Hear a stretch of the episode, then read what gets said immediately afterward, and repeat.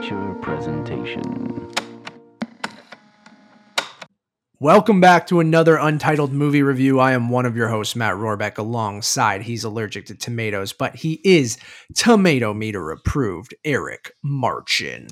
Matt, sex, lies, and videotape are going to be the sort of main topic of uh, our review for Pam and Tommy.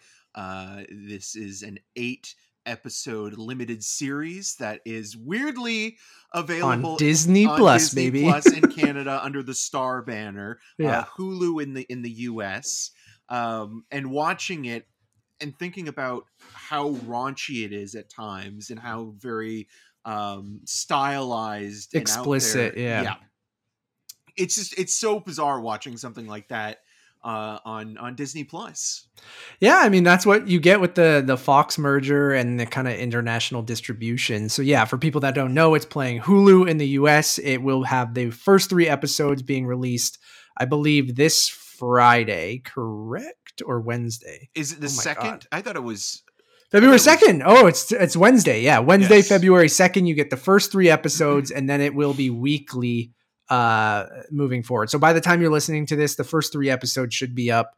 Uh yeah, and then Disney Plus under what Eric said is the Star banner. And if you're in the US, um, we have on our Disney Plus a lot of the 20th Century Fox stuff, a lot of the Hulu stuff, a lot of the FX stuff. They just added things it's like disney after um, dark on disney Plus. and Eric, before we get into it, I jumped on Disney Plus the other day and went through Star, uh, which is just a great addition to to Disney Plus, uh, I think.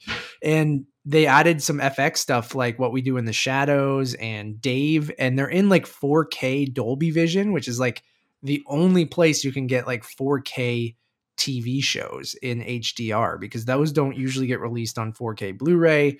They definitely don't air on broadcast TV in 4K usually. So like um there's some great stuff. I don't know. We Atlanta watched Atlanta as well yeah, Atlanta as well. Yeah, I, I'm not sure if Pam and Tommy. I'm sure it will be in 4K, but we watch screeners of it, so we can't actually comment on that. But yeah, it's starring uh, Lily James, Sebastian Stan, uh, Seth Rogen, uh, Nick Offerman, Taylor Schilling, uh, and uh, some cameos from people throughout. Uh, Andrew Dice Clay is in there, and he's fantastic.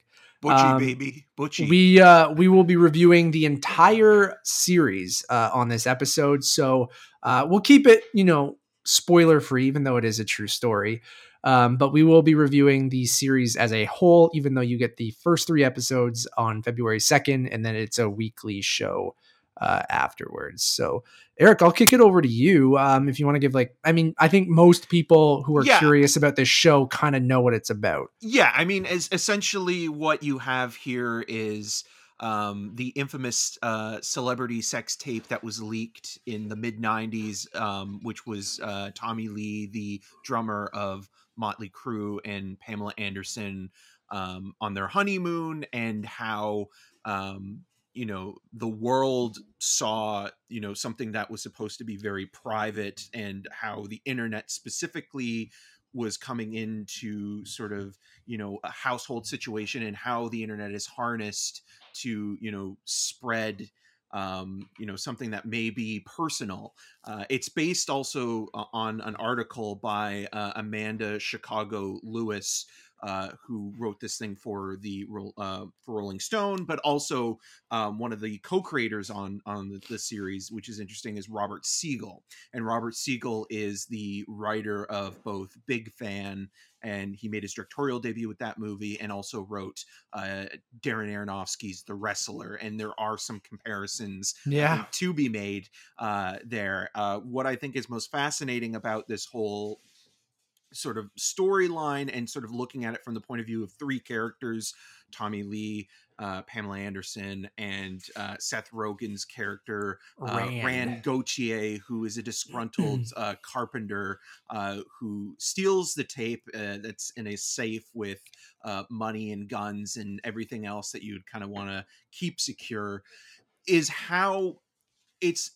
re-examining and recontextualizing the sensationalism of what somebody goes through in the public you know light and seeing how you know both Pamela Anderson and Tommy Lee were very much you know um part of this media circus in the mid 90s because of their Mhm. whirlwind romance and their marriage and then this tape you know slowly but surely uh leaking and becoming an underground kind of cult thing at first and then slowly but surely kind of building momentum with you know within the talk shows and kind of comedic circuit and things like that is how consent is a very important thing when it comes to anybody releasing something out into the world whether it be personal without someone's permission. Yeah. Yeah there's this whole sort of sequence in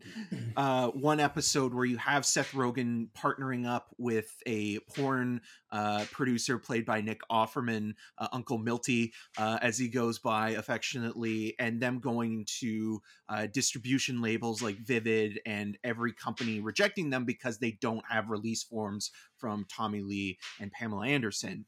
But on top of that, you have to think, okay, well, this show is advocating for consent and is very much on the side of, of Pamela Anderson specifically, and sort of how, you know, we're looking at this situation as, you know, kind of again recontextualizing how we see these two characters being Mhm. and very sympathetically towards her. Yes, and it's just strange to to watch this show, which I think is very good. I agree. But at this, at the same time, Pamela mm-hmm. Anderson herself did not give consent or her blessing for the show. so and- it's kind of a hypocritical, you know, kind of thing.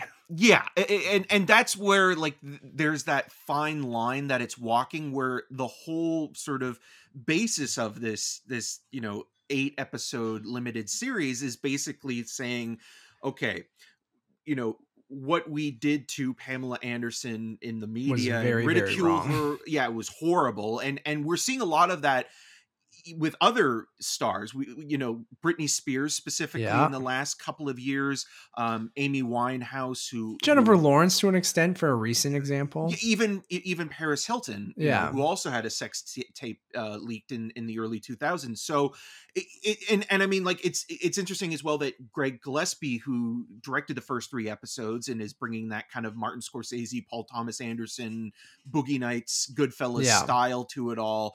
Also directed I Tonya, which co-stars Sebastian Stan, and was about sort of looking at Tonya Harding in a Yeah. new way that was also more sympathetic to her as a person and not just turning her into a punchline. Yeah. Um, but like I Tonya, I think I Tonya, which was tonally a little bit astray at times in terms of it romanticizing the abusive relationship between Tonya Harding and her husband.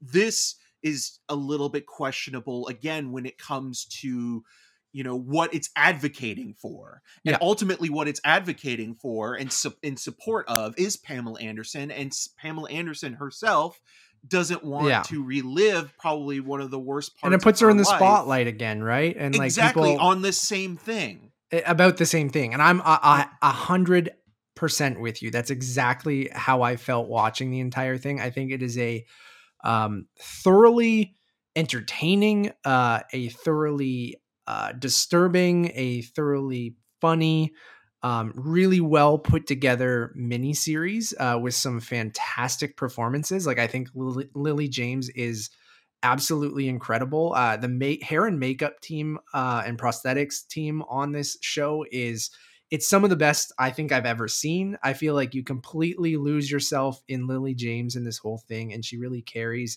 the entire series. And and I do like that the show, you know, puts you in her shoes and and, and talks about those things like consent and recontextualizes those things. And even as a young man who lived through this in the 90s and and watched this tape and and you know these things have happened over and over again where it kind of makes you think about the choices you've made and and all of those things too of being like yeah this thing is objectively wrong what they did and we shouldn't have watched it we shouldn't have shared it. All these people who just think it's this innocent thing because they're a celebrity and you're like well it's out there why wouldn't i watch it? And then that's the kind of thing recently with you know all the leaked icloud photos and all that kind of stuff. Like i think the show does a good job of condemning all of that stuff with some really good performances and then some tonally strange kind of pacing throughout that is again all those things that I listed that it's at times hilarious.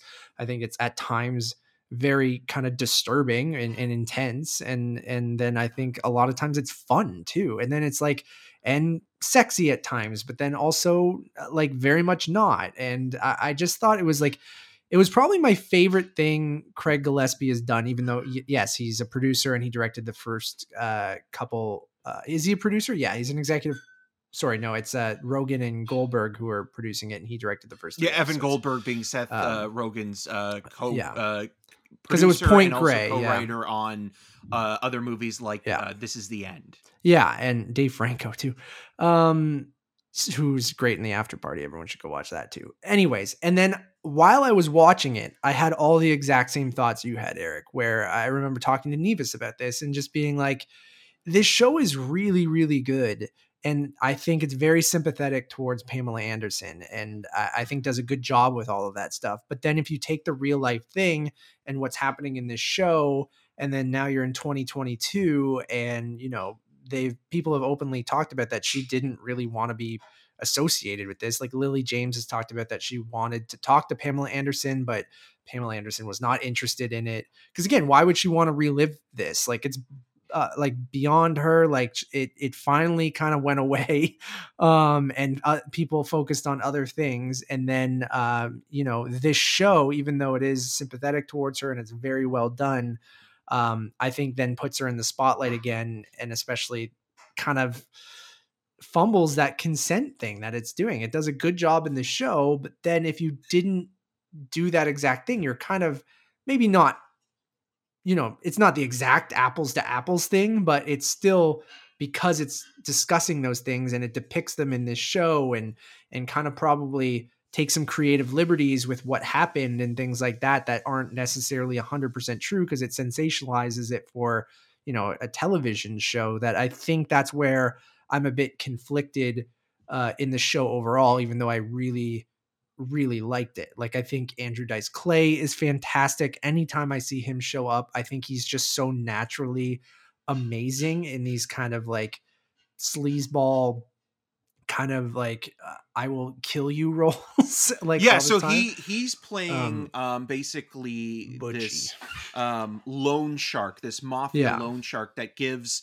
uh, enough money to um, distribute and sort of uh, mass produce enough of these tapes, um, you know, throughout uh, the U.S. and even internationally um, um, to make that work. And what's also interesting about him, the the guy that he's playing, is that he's the same uh, gentleman who was one of the producers on the original uh, Texas Chainsaw Massacre. Interesting. So because they, they even mention it yeah. in, in, when they kind of like when Nick Offerman's character is kind of like giving uh, Seth Rogen's character kind of the rundown. He's saying like, oh, he started in like you know uh, exploitation horror right. movies and stuff like that, and Texas Chainsaw was like his big kind of like money getter um, at the time. So like paid very little and then yeah. sort of gained a, a, a large profit back. But yeah, it's it's it's an amazing show for the character work. I yeah. think that there's a lot of really great performances throughout the entire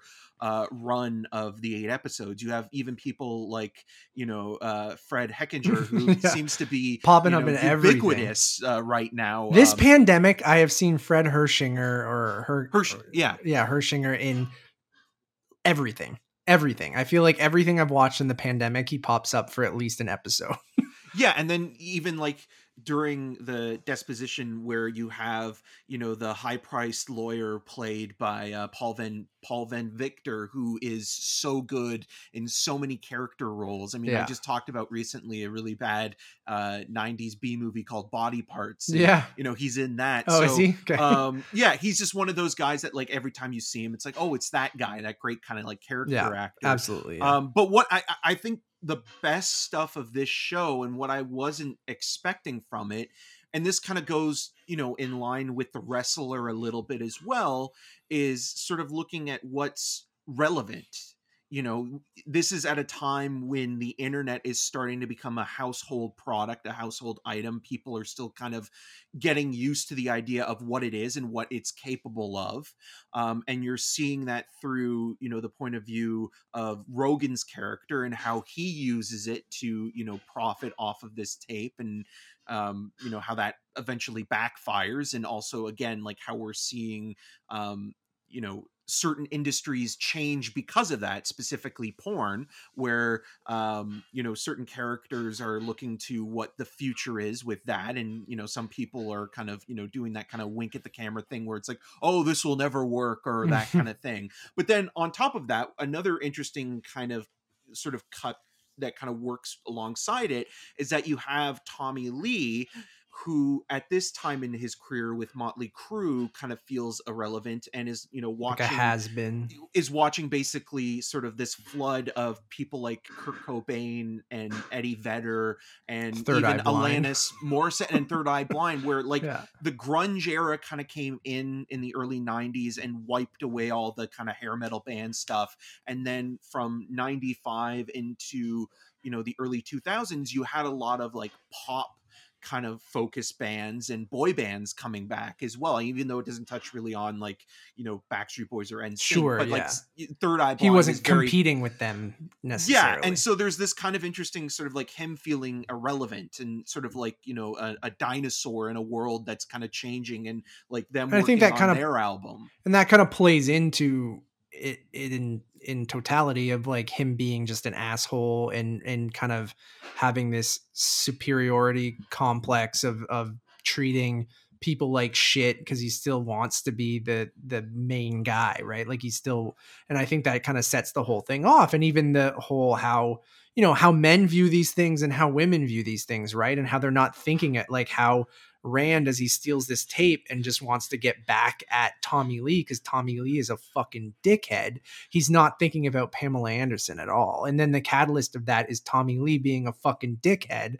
And then just, you know, but then they also sympathize with him as well to the things that you're talking about of why he's going through this stuff. It doesn't kind of give him an excuse for some of the things that he's done and how he treats people and how he treated his wife and all that stuff. But what I really liked is that even their relationship, it wasn't just about this sex tape and it wasn't just about, you know, the it was it's part crime thriller, but then episode 2 is uh, like a, a romantic comedy almost, but like in a very kind of 90s Tommy Lee Pamela Anderson way with a, a, a funny meet cute and just it it going absolutely batshit crazy and it So, yeah. captures um the the sort of electronic era of 90s kind of like club scenes and and, and i thought that was kind of interesting Yeah. as well a, a lot of it like is kind of really playing it on thick with the nostalgia of you know Oh, the aesthetic of it all and- with yeah. like yeah the music the it's look very that kind of costumey kind of and, and Gillespie's done that in you mentioned I Tonya and, and other things too and like it's Cruella really- even Cruella is really heavy on the music and the and the needle, needle drops, drops. and like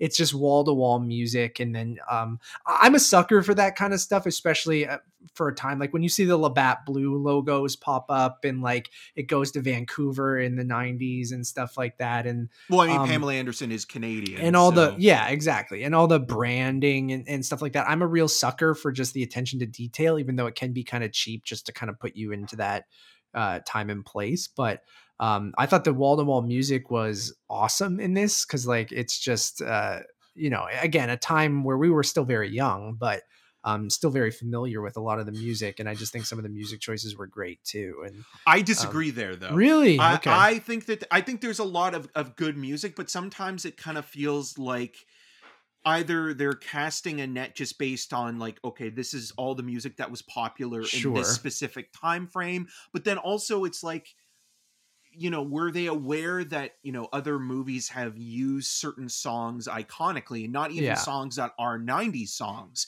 so donovan's hurdy-gurdy man plays in the the meet cute rom-com Sure. esque episode and that's probably best known to a lot of people for being the opening song in and and the uh end credit song the book ending of it in david fincher's zodiac and then also nine inch nails closer plays in Yeah. this as well, which also is the opening titles of Seven. So Of I was Fincher thinking of. David Fincher twice. Ah, I, I, that stuff didn't bother me. That never. I, I mean, it, does, does. it doesn't. but- It doesn't bother me in the sense that like it doesn't ruin my experience of it, Yeah. but it just kind of there. It's almost a little kind of feels lazy in terms right, of like not as inspired doing, as like be a bit more inspired with your choices. yeah, maybe? and especially if it's a song that kind of is very you know connected to another film like I, I think when you think of zodiac you you think of donovan doing the Sure.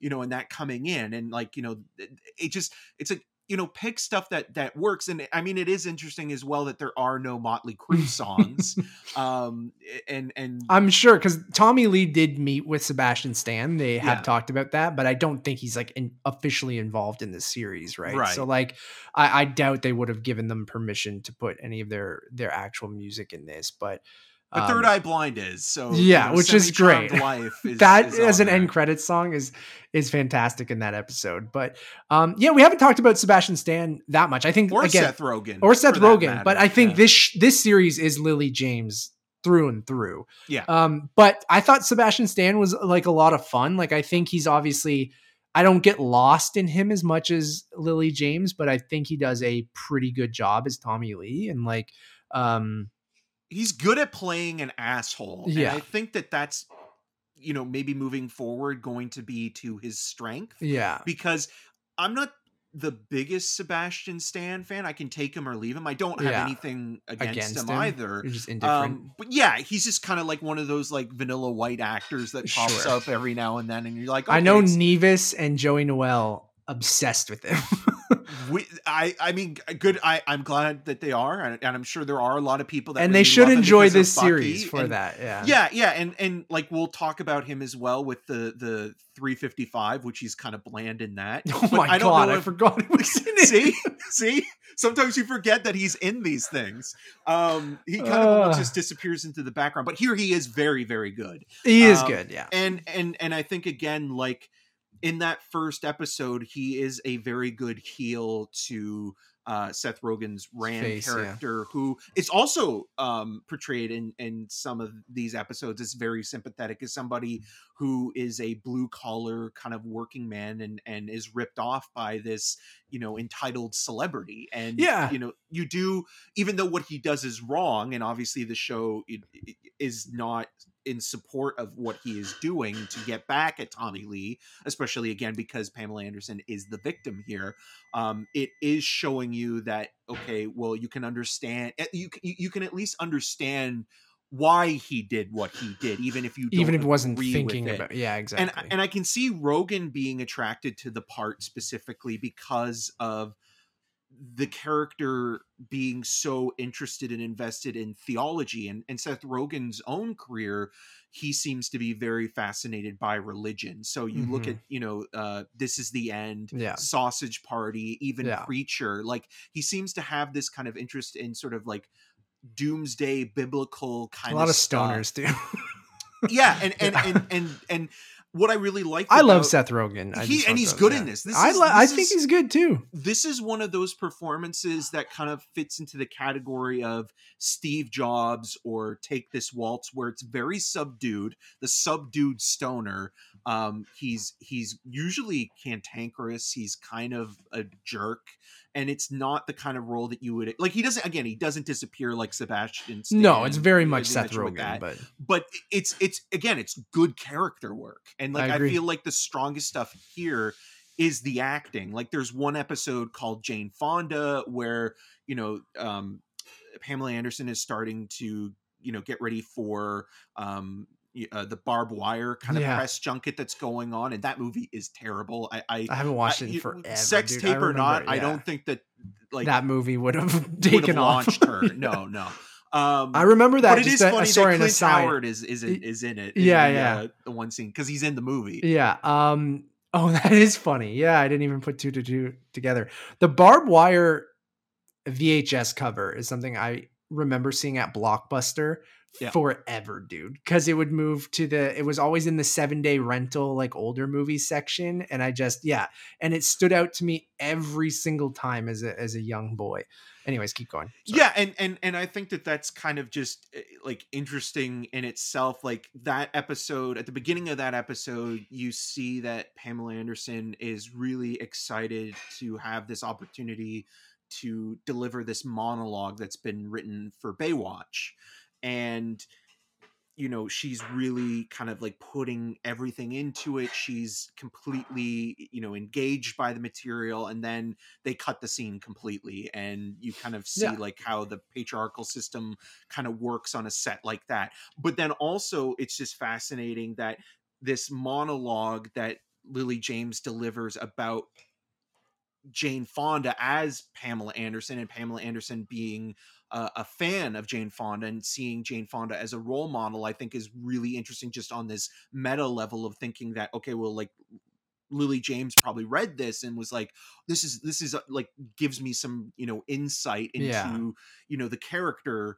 And I think that that, again, like that meta quality of like how the monologue of that episode or those monologues specifically, one being rehearsed and one kind of just being, you know, from the character's point of view, it adds to that kind of heightened quality of the writing and Mhm. yeah i just think it, it's it's it is a really really good show and i think that the performances are uni- unisonly excellent. I think that the the writing is is awesome i think people like hannah fidell and uh lake bell who are also directors on episodes uh pamela in in wonderland is a really great Yeah. one where you get her backstory as you mentioned with with vancouver but th- but then again it's doing this kind of interesting kind of meta thing where hugh hefner when when she first meets him is very cordial and kind and and and somebody that she can confide in but no hugh hefner himself is kind of like rand because the playboy empire the first issue of playboy the the centerfold was a photo of marilyn monroe and that photo that was published in playboy Was without her consent. was yes and so i think that that's Yeah. even interesting so all that penthouse stuff is interesting in this too right and then Yeah. yeah. yeah it's i mean people can change obviously and learn and and and that's kind of what the series is about as well but um yeah i liked mike seely who played hugh hefner i thought he was actually a really good hugh hefner um i will say the jay leno stuff is awful like oh i yeah, thought his yeah. the makeup and the guy who plays leno like i don't even know who it was It's Um, it's as bad as that um, HBO movie um, about the the late night talk show wars from the early '90s. Oh where man, it's the one thing where all the makeup and prosthetics are great. it's a this show. caricature. but this looks like yeah like a like a dick tracy villain yeah like it's just you can tell it's just like making someone's head look like a box and then someone doing like a bad jay leno impression and i'm sorry to that guy but i'm but just like it is bad. it's It the one bad. distracting thing and unfortunately the series opens with it and i'm like like right away it's the first thing you see is they the talk show interview and you got this bad look to jay leno and like he's just got this fucking chin and just looks awful like awful and like i think the show is fantastic and i don't want to end on a bad note but like it's um the Jay Leno makeup and that caricature is just one of the worst things in the show. Um, but the rest of it is great. Uh, I thought again, yeah, I agree with everything you're saying, Eric. Like it's a it's a great character piece, and everyone I think is just Nick Offerman's great too. We didn't talk about him, but like um, he's so it's good as like- kind of like balancing that Yeah. kind of like sleazy likability. Oh yeah. yeah. like even just, Just- but how relaxed he is Yeah. as well like how calm and cool and collected and and again like it's eh, the first episode as well i really love the idea that it's kind of you know a heist movie Yeah, in- in there's a lot lot of different styles and tones in the series. but again i think There's a cameo in episode two. Everyone, be be prepared. oh yeah yeah i mean if if you've been on social media in any capacity in the last week or so you've probably seen something that is oh, have people Oh, yeah. started to tease it or yeah whatever? yeah Eh, well i mean even before I think even before the the the reviews were released, people were like, "Oh, there's this like weird cameo by this person that I was not expecting," and I tweeted you that, or not tweeted. I sent you a message being like, because I watched it before you, and I was like, there was a moment in episode two and a cameo from someone I was not expecting, or at least seeing this person, you know, or hearing them uh, was a pleasant surprise. But the character that they play was I was not expecting. and also just thinking about again it being you know something On that is Disney on Plus. Disney Plus and Disney Plus also having problems with other shows that didn't get greenlit because of their content. So there was that Lizzie McGuire uh redo that Yeah.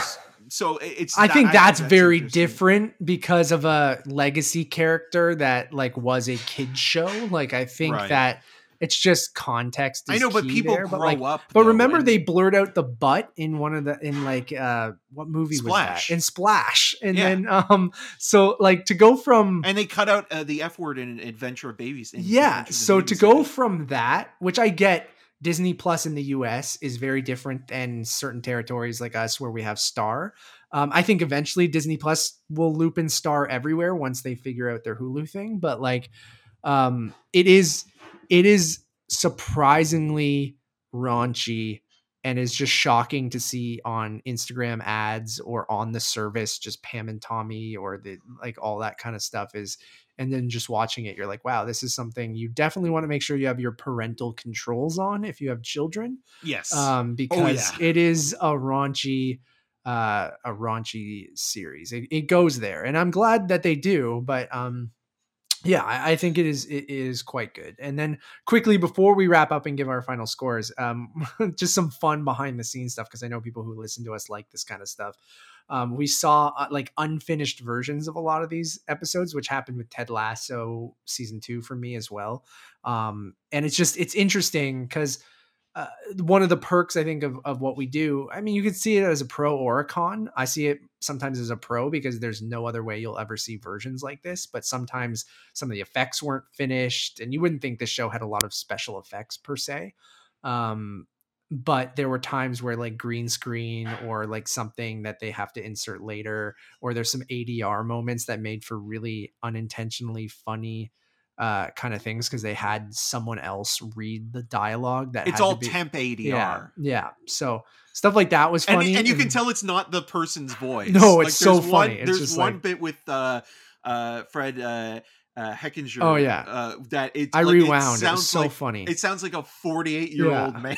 yeah it's so funny it makes for really unintentionally funny moments and it doesn't change our opinion on the series because the content is the content but like um it- it's just fun kind of seeing that and like every episode just ended with end credits and then a song so There was one Um, episode though that the the credits were finished, and it was like episode like four.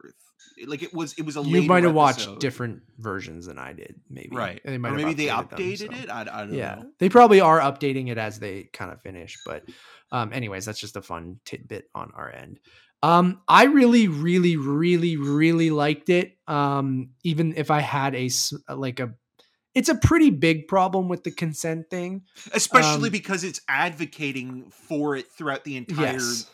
s- series and it's it's like you know where where do you draw that line I yeah, and and that's where I'm struggling because like I think what you're actually getting is one of my favorite mini series I've seen in a while.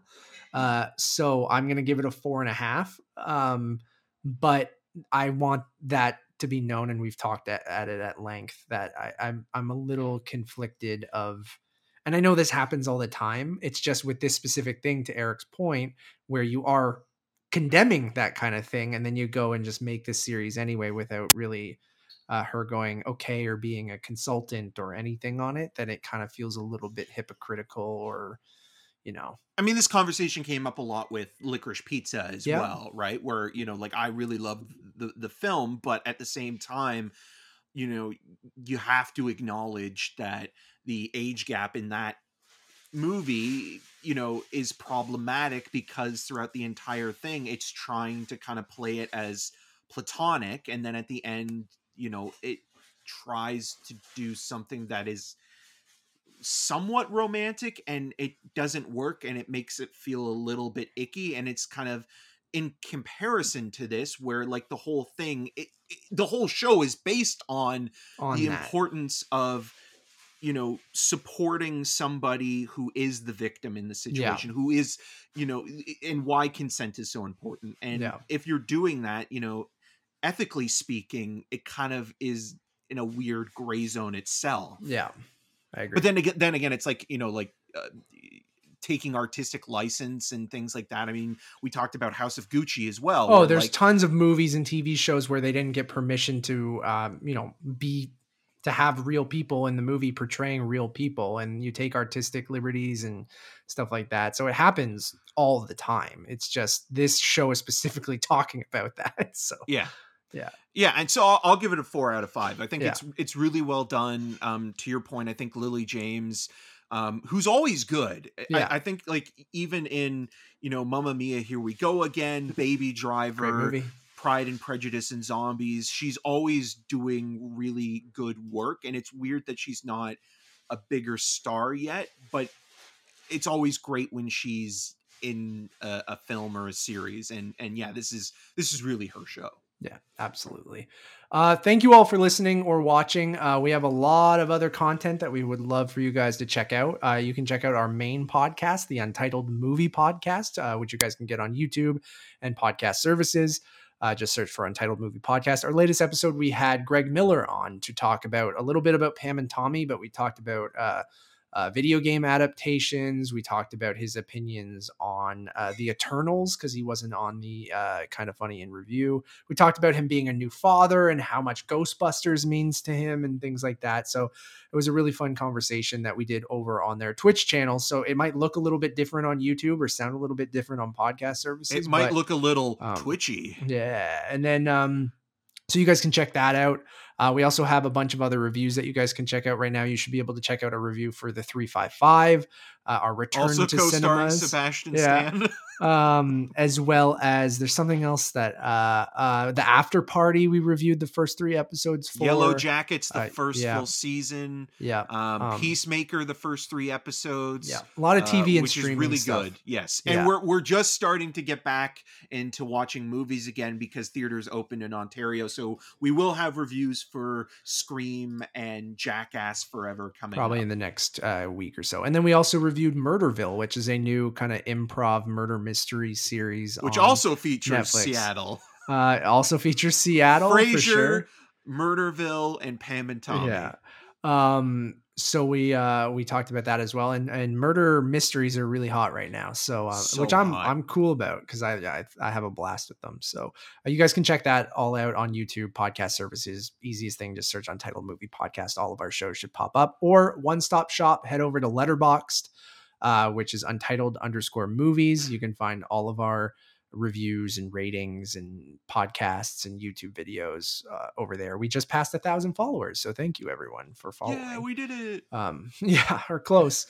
um, uh, as always, my name is Matt Rohrbeck. You can find more of my work around the internet, but uh, mostly at untitledmoviepodcast.com. And soon, maybe Family Feud Canada. I started a new job this week, so you might see some of my questions pop up, which is Read on, by Gerry Dee. uh, yeah, on CBC at seven D? No, it's Gerry Dee. Gerry Dee. Um, so you guys can check that out, and you can follow me on all social medias at Matt Rohrbeck. And I'm Eric Marchin. You can find more of my video reviews on rogerstv.com slash cinemascene and on the social medias at EM6211. Until next time. We got to get a third eye blind uh, biopic next. Do, do, do. Is that them? Do, do, yep. do, do, do, do, do, do, do, do. Semi charm kind of life. Was that also in the after party? No, they didn't have third eye blind. Anyways, watch that and Pam and Tommy, everyone. Bye. Xavier forever.